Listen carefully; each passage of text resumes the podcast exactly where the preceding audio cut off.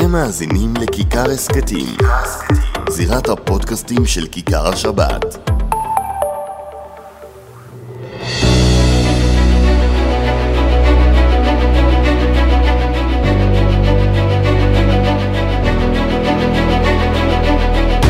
שלום רב לכם, אנחנו עם עוד, אבי, אצפת. הזירה מבית כיכר השבת, מה שלומך אבי? אני רוצה הביתה, ישי, אתה יכול לארגן לי הביתה? אני 84 יום, 84 יום אני מדהים. אני רוצה לחזור לג'ינס. אתה- אתה אתה יכול לפחות- לארגן לי ג'ינס לפחות? אתה משהו. לפחות פריבילג שמשתחרר מדי שבוע. אה, יש כאלו שגם את זה אין. להם. הגיל עושה את שלו, בכל זאת, אתה יודע, אני חוגג תכף 44. או-אה, זה כבר לא מצחיק. אני כבר לא אוכל להיות יושב ראש צעירי? הליכוד, אתה יודע? זוכר תאריך עברי? ה' בשבט? אני זוכר רק תאריך עברי. אתה לא זוכר את הלועזי? לא יודע אפילו מה זה. יום אחד אני אספר לך איך אני למדתי בעל פה את התאריך הלועזי ואת התעודת זהות שלי בעל פה כדי לא להסתבך בטיסות.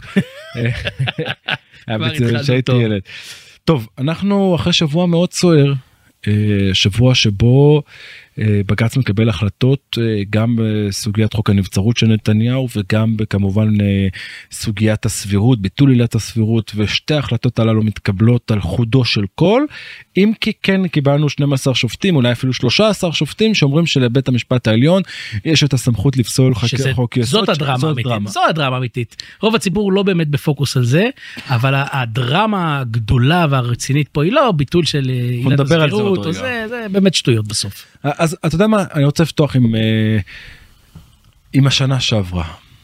אנחנו היום מציינים יום חמישי שאנחנו מקליטים את הפודקאסט הזה אה, מציינים בדיוק שנה לועזית לאותה מסיבת עיתונאים שבה אה, שר המשפטים יריב לוין הכריז על הרפורמה המשפטית הפיכה מה שתרצה תקרא לזה אני קורא לזה רפורמה. ואני מסתכל על השנה שחלפה. מה קרה בשנה הזו? לא אה, פסקת התגברות שזה כבר נתניהו בעצמו הוריד. לא שינוי שיטת שופטים בחירת שופטים לא מינוי שופטים שמרנים שום דבר כלום ושום דבר רק ביטול עילת הסבירות שגם אם בג"ץ היה משאיר אותו אין לזה שום משמעות באמת לא זו הרפורמה שרצינו. ודאי.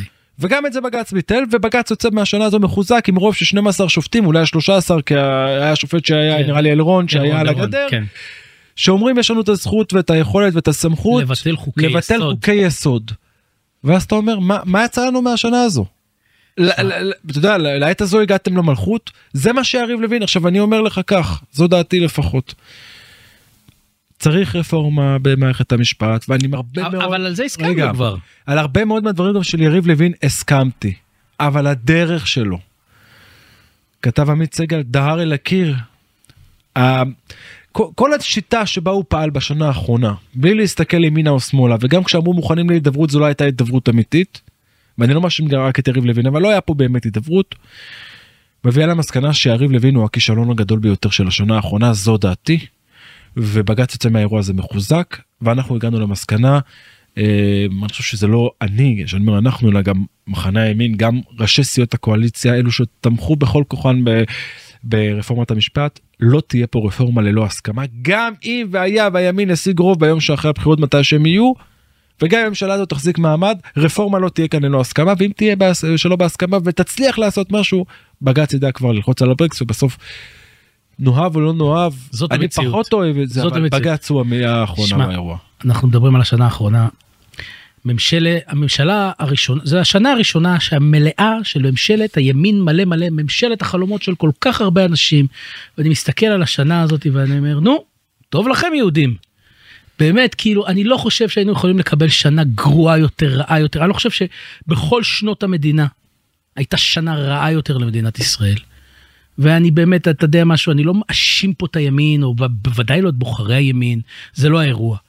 אבל אני חושב שכמו שאתה אמרת, יריב לוין. אגב, אתה יכול לראות את. זה- ולא, אבל לא רק הוא על הקיר, אבי, אתה יכול לראות את זה היו לו עוזרים בסקרים. רבים, והיה לו גם ראש ממשלה. שדהר לקיר. אנחנו נדבר על העוזרים ועל ראש הממשלה אבל צריך לזכור שבסקרים שפורסמו עוד לפני המלחמה לפני מתקפת הפתע ששם מאז האירוע הזה אנחנו רואים את הימין ב- ב- בעיקר את הליכוד בצלילת במנדטים בסקרים עוד לפני כן כבר ראית את ההיחלשות של מחנה הימין של הליכוד כי גם אלו שאהבו את הרפורמה ואני ביניהם לא כולם אהבו את הדרך ודאי שלא. והשיטה שפעלו בה. ואתה יודע, אתה מסתובב עם חיילים היום, ישי, אתה גם רואה את זה. עוד רגע נדבר על זה. לא, אני חייב להגיד לא, פה, כי זה בדיוק מה שאתה אומר. למה אנשים לא אוהבים את זה? כי בסופו של דבר במילואים הם נפגשים אחד עם השני, ואיש לרעהו יעזרו ולאחיו יאמרו חזק. אין, אין, בסוף אנחנו, אנחנו כן יודעים להסתדר אחד עם השני.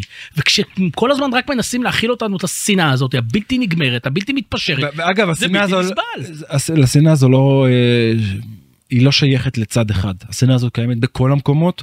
אבל כשאתה אני לא... בעל הבית, אתה בעל האחריות. כשאומרים מכונת רעל, ואני לא אוהב את המושג הזה, אבל כשיש מכונת רעל היא נמצאת בכל המקומות. אני רואה את מכונת הרעל הזו בימין וגם בשמאל. בסדר, אז בוא... יש שתי צדדים למטבע. עכשיו, בכל זאת האחריות לדעתי עכשיו מוטלת אצל אתה מסתכל. על השנה האחרונה, וזה כבר יותר משנה מאז הבחירות.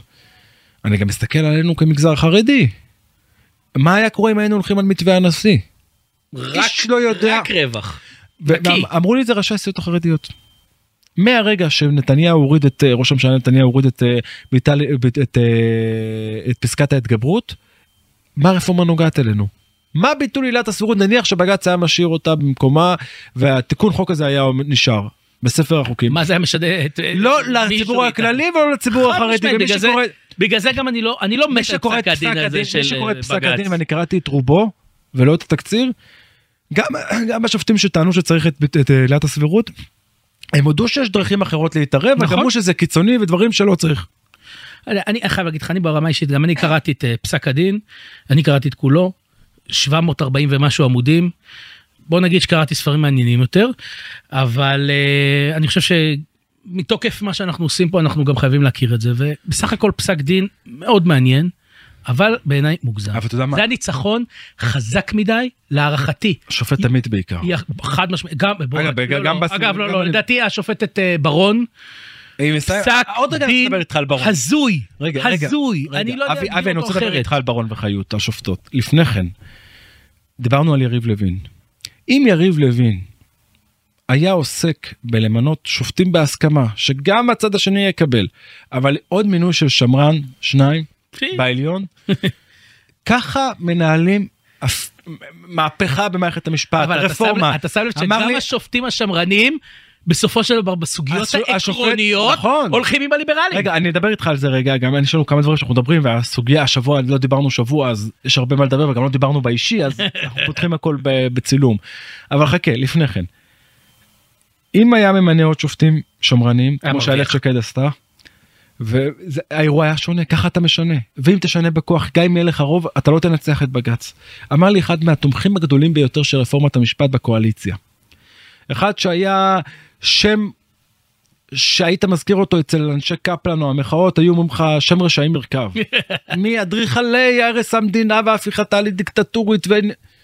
הוא אמר לי הכלל הוא כך אם אתה רוצה לשנות תעשה כמו בארצות הברית מבתי המשפט השלום עד העליון תשנה את ההרכבים תמנה יותר שמרנים לא כאלו שהם ימניים כמוך או פעילים שמרנים אתה רוצה להיות שמרני תשנה אתה לא יכול לשנות את בג"ץ בתוך שנה לא יקרה. אני אגיד לך יותר מזה, אתה רואה את פסק הדין, אגב, שני השופטים, עם העמדה הקיצונית, אבל המבוססת ביותר משפטית, זאת אומרת, פסקי דין אינטליגנטים מאוד, אבל הכי קיצוניים זה השופט מינץ וסולברג. וסולברג.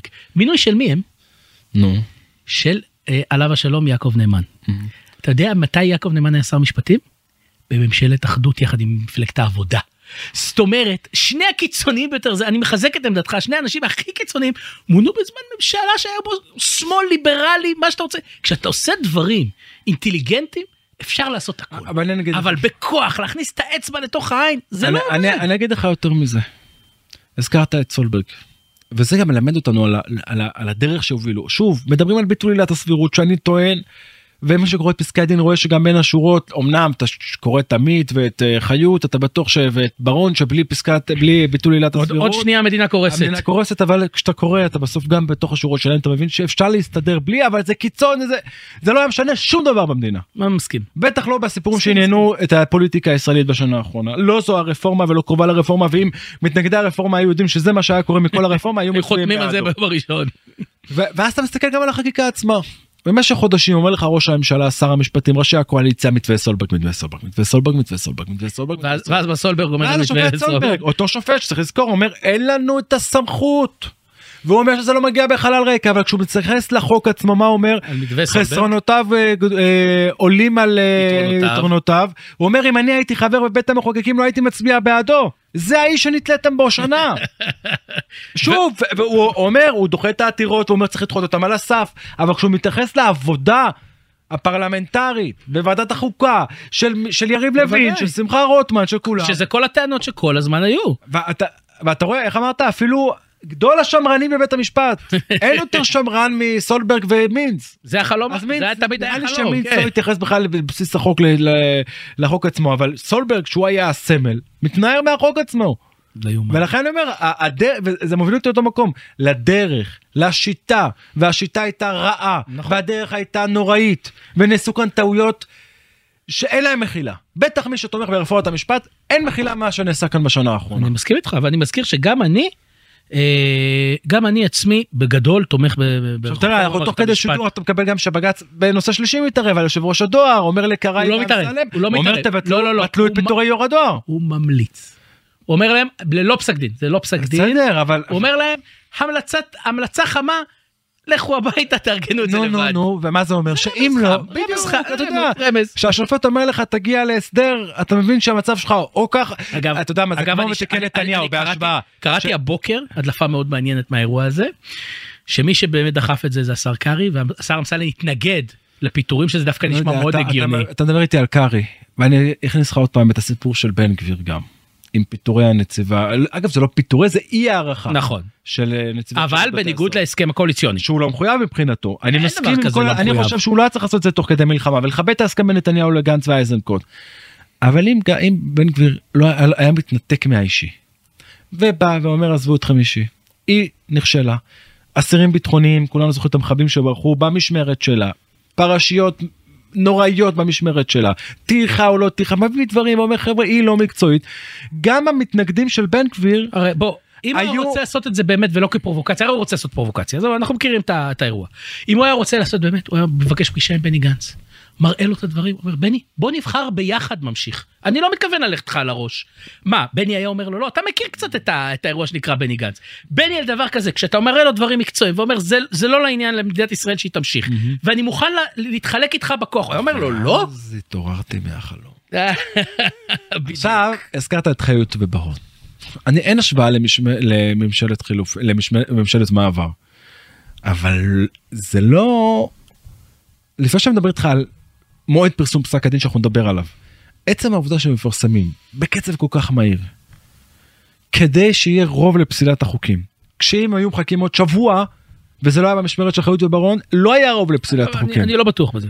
אגב גם אה, יש גיא פלג אמר את אותו משפט שמדע בנבצרות אם היה מחליפים את ההרכב ואם זה היה כן, הוא נפצעו, כן. זה לא זה לא לא, מה אבל- שנקרא כשר אבל מסריח לא, אני לא מסכים. אני לא מסכים. זה לנצל ברגע האחרון את אז ההחלטות זה הכי לנצל. דרמטיות. קודם כל, הפסק הדין, אני מזכיר, היה אמור להינתן לפני חודשיים כבר, אה, רק בגלל המלחמה הוא נדחה. רגע אבל עדיין זה לתת את זה בדקה 93 אצלכם אתה יודע מה זה דקה 93. אבל אני אגיד יותר מזה, ישי, אני גם חושב שזה היה גם נכון. גם אני יודע שלא. אה, אני אומר, כי יכול להיות, בשביל שבריר האחוז, שאם היה עובר למישהו בראש שעצם הלחימה מעכבת את פסקי הדין האלה, היה עדיף לגמור איתם, כדי שזה לא יהיה אמתלה למישהו לחשוב בכלל להאריך את הלחימה בגלל אבי, זה. עזוב עזוב רגע את זה.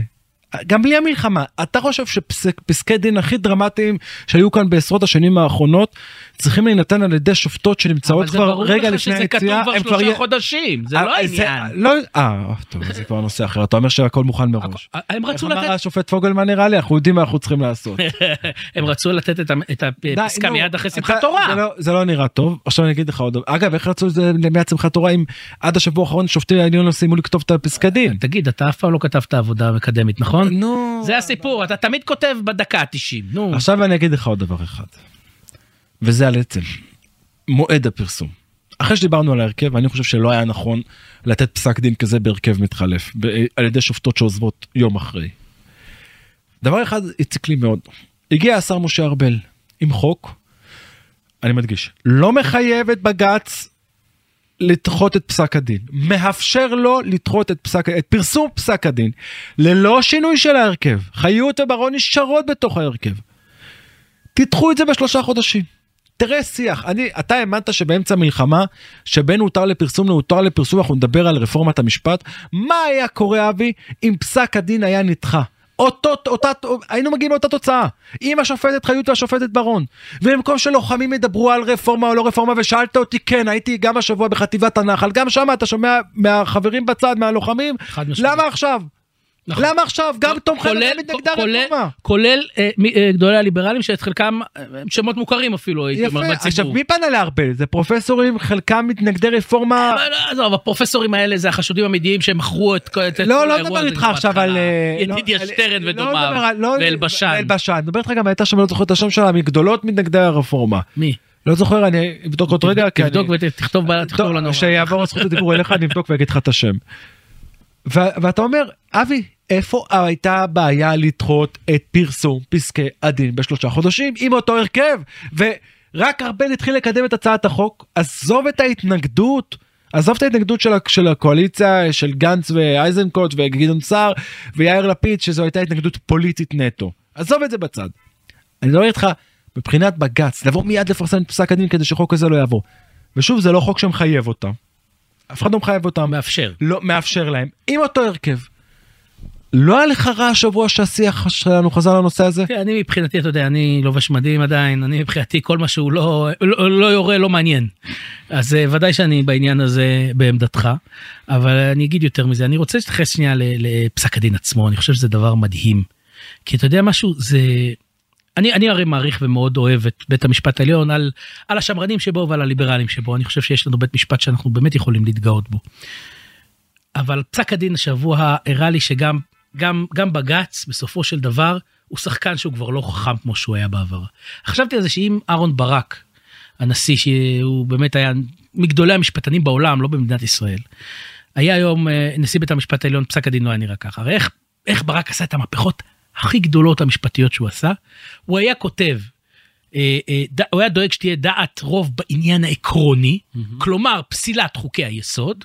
לאפשר לבג"ץ לפסול חוקי היסוד, אבל במקרה הספציפי הוא אומר, זה לא מגיע לרף. ואז הוא לא היה מעורר את הסערה הציבורית שהוא מעורר, הוא היה לוקח לעצמו את הסמכות בדין, אבל לא במקרה הספציפי שמעורר עכשיו את כל זה. עכשיו מה קרה? למה אני חושב שזה גם לא חכם?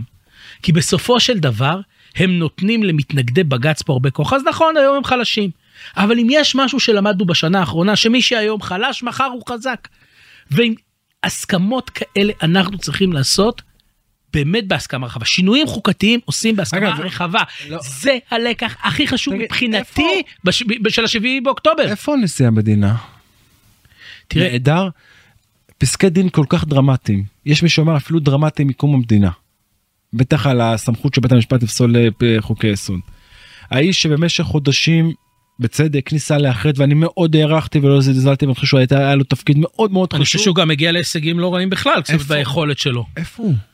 העם מפוצל חזרה. מה אתה רוצה שיגיד? אמרתי לכם. שידבר מה מה חוץ עם אמרתי הימין, לכם? עם השמאל, זה לא הזמן, זה כן הזמן. תן דעה, תדבר. לא יודע, תשמע, אני חושב שהוא הוא כל כך התאמץ באמת לעשות אבל את הדבר תדבר, הנכון. הגעת לשעת השין. מה זה אתה רוצה? אני חושב שזה השלב שבו הוא רק יכול להאשים אנשים. זה לא זה לא הזמן. להרגיע את הרוחות? בין מתנגדי לתומכי? אתה באמת חושב שיש עכשיו רוחות? בוודאי. בוודאי. אני חושב שביום ראשון אנחנו כבר כולנו נשכח את זה. אני חולק עליך. בוא נראה.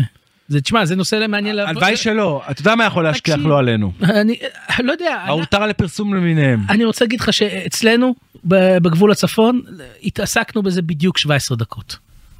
באמת כאילו זה לא מעניין. אבל אתה רואה שא', שוב, אני כן רואה לוחמים שמדברים על זה. בעיקר בכעס. למה מדברים על זה עכשיו? ודבר שלישי, זה אבל, העם, גם העם. אבל זה הסיפור. אתה רואה, אתה רואה הורים שכולים בהלוויה של הילדים שלהם שנפלו במלחמה. מה שהם מבקשים להעביר את המסר, לא עכשיו. נכון. אני, אני, אני, אני ממש מזדהה עם המסר הזה. ולכן אני חושב שחסר זה- לי את הנשיא פה. טוב אז אנחנו יכולים אה, כי הוא אני, אני שמעתי שהוא מאזין קבוע של הפודקאסט אז אה, אנחנו או, כאן או. אה, נקרא ל, אה, לנשיא המדינה חבר אה, חבר כנסת לשעבר והשר לשעבר יצחק הרצוג. כנס לאירוע. אגב, נתניהו גם לא הגיב, צריך לומר. מילה. הבן שלו דיבר, נראה לי, כתב בטוויטר על איזה הפיכה או משהו. נכון, היה משהו לא? יודע לא עוקב אחריו. אני אחפש את זה תוך כדי, אבל ראש הממשלה לא הגיב מילה. אני אני אהבתי את התגובה של יריב לוין שאומר אנחנו עוד אה, זה לא ירפה את ידינו וזה כאילו הוא חושב שיש לו אני, אני, ידיים פוליטיות. אני לא, בטוח, אני, אני, המלחמה. אני לא בטוח שהוא יהיה חבר בכנסת הבאה האדון הזה. אני במקומו הייתי נזהר קצת בהצהרות ואת הנזק שהיהודי הזה שיש לו בסך הכל כוונות טובות בסך הכל הוא לא בן אדם רע כן אבל הנזק הזה שהוא עשה למדינת ישראל לא יישכח מבחינתי גם לא ייסלח. טוב מה עוד? אתה רוצה לדבר קצת על חרדים? מה עכשיו? תשמע. אני ראיתי היום בעיתון חרדי דבר די מעצבן. יצא לך אולי לקרוא אתה קורא בקהילה? יש שם מאמר שאמר שלוחמים לא, לא, לא צריכים להזדעק על הרצון שלהם לנסוע בשבת הביתה גם אם זה יום החופשה היחידי שלהם כי צה"ל אוסר על נסיעה בשבת ולכן איך, איך להגיד את זה טיפה בגסות שישבו בשקט ויסתמו את הפה. אני לא ידעתי כאילו באיזה אוזן יצא לי העשן אז בסוף הוא יצא משתיהן. תגיד אבדה הבושה מן הארץ? תראה אני לא מכיר את המאמר. אני אשלח לך אותו. אל תשלח לי אני לא מכיר את המאמר. לא קראתי אותו. אני מכיר את הנושא גם מלמעלה ואני לא יודע על, על מה המאמר התייחס בנושא הזה. אני אומר דבר אחד. קראתי תגידי ת- תכוון אותי מזה הנושא אתה מדבר על לוחמים שהשתחררו מעזה ורוצים לחזור הביתה בשבת. יפה אני קראתי תשובה של אחד מהפוסקים נראה לי הרב ירון אשכנזי ספרדי מ- מהידברות נראה לי. מתחם עצום אה, אה, אחראי על אה, כן, כן. כל קו ההלכה של הראשון לציון הרב יצחק יוסף.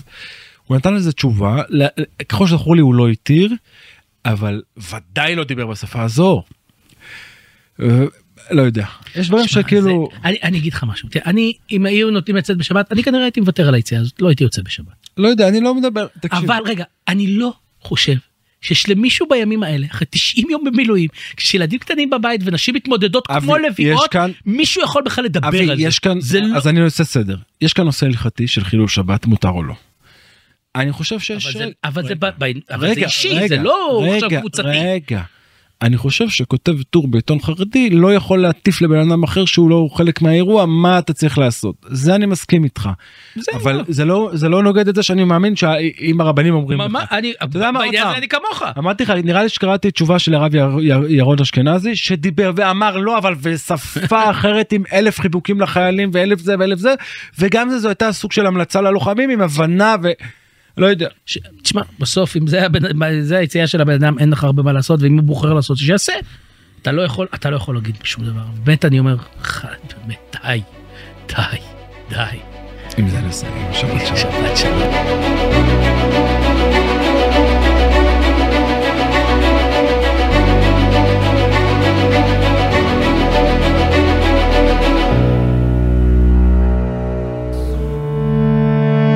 אתם מאזינים לכיכר הסכתים, זירת הפודקאסטים של כיכר השבת.